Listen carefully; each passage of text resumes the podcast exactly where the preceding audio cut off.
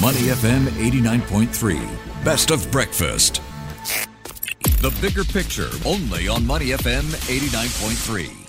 Good morning. Welcome to the bigger picture. Well, green is the new black these days, including in the bonds market. A green bond is a type of fixed income instrument designed to support specific climate related or environmental projects. And some of these green bonds may come with tax incentives to enhance their attractiveness to some investors.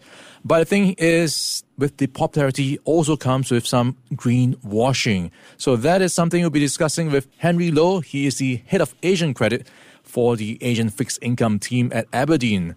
Morning, Henry. How are you doing today? Good morning. Very well, thank you. Thanks for having me awesome. It's great to have you on, Henry, because this is a topic that is starting to create a lot of buzz and discussion.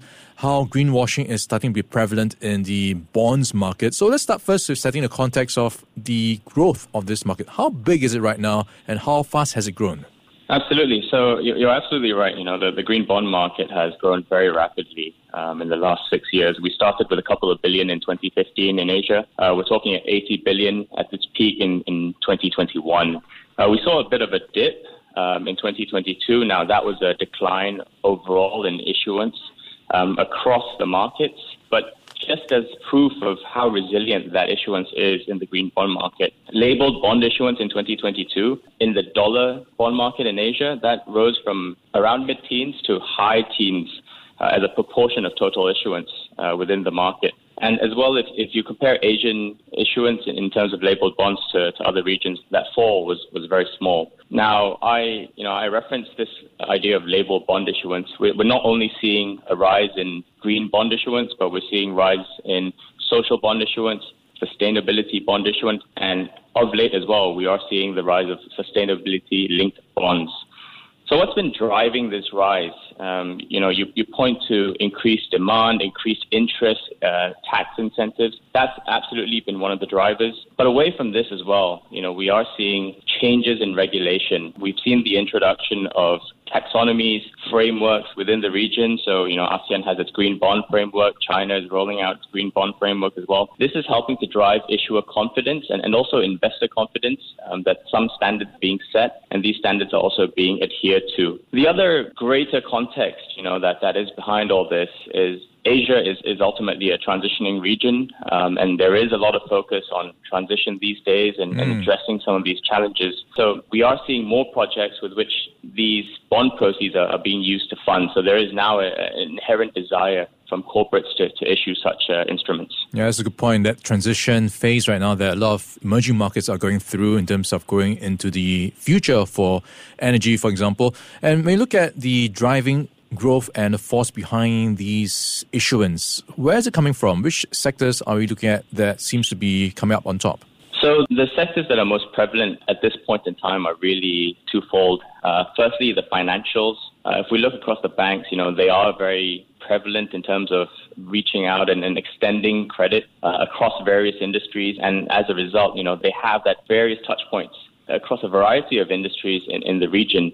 Um, and so they are using green bonds as a, as a way of funding, you know, access to all sorts of new sectors that are being developed, renewables, charging, for example. Um, so financial certainly very dominant. Uh, we are also seeing a lot of issuance from sovereigns or quasi-sovereign type entities. But of late, what we are what we are um, beginning to note as well is, is really renewable players on their own within Asia, uh, mm. particularly in India, for example. These are coming to market. They are printing bonds of their own. These bonds are tied to specific projects as well. So, so there's a lot more investor comfort behind that in terms of uh, structure and security. So that, that, that is a rising sector. But we are seeing generally across the board increased interest from issuers to explore uh, green bond issuance. Yeah, Henry, that's a very interesting picture you're painting, right? It's growing so fast, and to some extent, you're seeing a lot of issuers just slapping on a label that's green.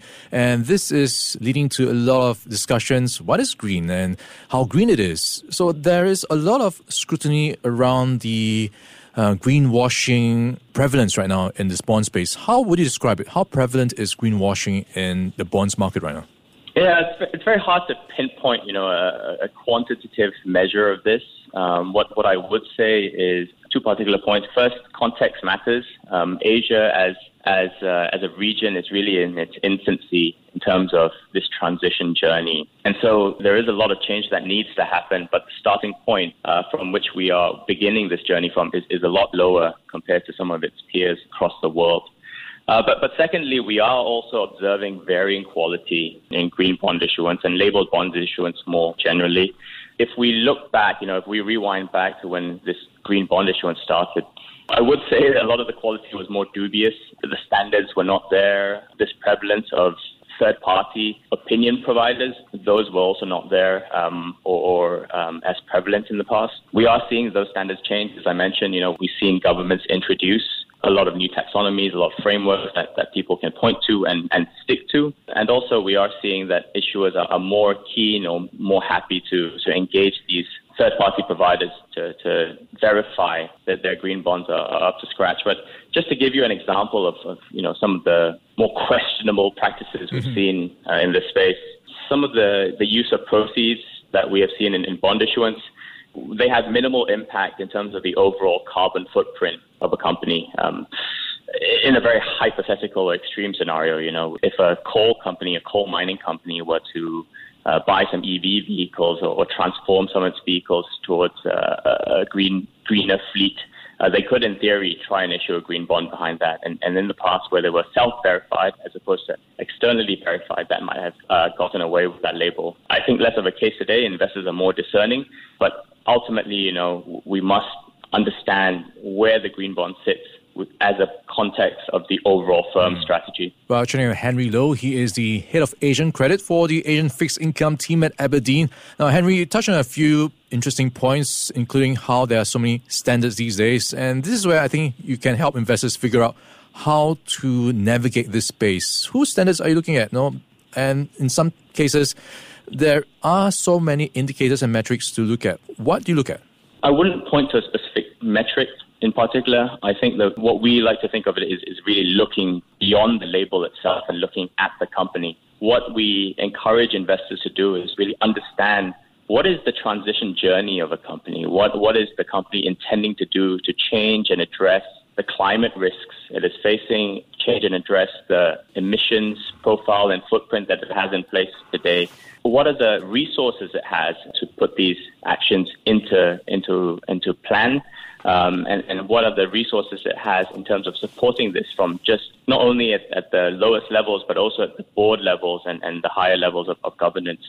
So the green bond issuance or any kind of label bond issuance is really a manifestation of that plan. It is a, it's a way of putting that plan into action and funding this plan, mm. uh, as opposed to an outcome itself.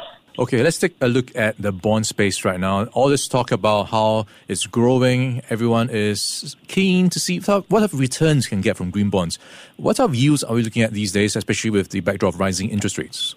So there's a lot of talk of uh, green bond premiums. I would say that this premium is, is less obvious, uh, particularly in the in the volatile market that we have seen um, in the last couple of months. Now, if we're looking at overall yields today, um, there's a variety of points that investors can pick from, and indeed, investors are picking um, their specific areas and you know trying to meet their objective and return horizons if, if we look at the, the Asian corporate bond market more generally, you know, yields are now in, in, in the range of 5 to 6% uh, across the board. Um, now, if we move towards the front end, uh, your one, two year treasuries are, are now in the, in the 5% range um, with a bit of spread on top of that. Investors could be looking at 5.5, uh, high 5%. Uh, type of returns, mm-hmm. type of yields. We extend a bit longer because of the inverted yield curves. You know, Treasuries yesterday touched something like 4%, mm. uh, and, and spreads today are in the range of about 100, 150. So we are again looking at 5, 5.5%. So the question for investors really is today do I stick in the front end of bonds or do I start to extend into the longer duration bonds to capture some of this yield and lock it in for a longer period? Now, that front end bond, you know, we can all agree these yields are, are very attractive and historically, compared to what, what we've seen in the past, yields are at a great entry point for, for investors across the board. So the question really is at what point do investors say, okay, I've had a great trade in terms of rolling front end uh, yields, you know, whether it's Singapore T bills, whether it's uh, money market style uh, funds. And I start to look at five, ten years in order to lock in some of these returns um, over that period. Well, it looks like bonds are back this year, relative to last year at least. We've been chatting with Henry Loh.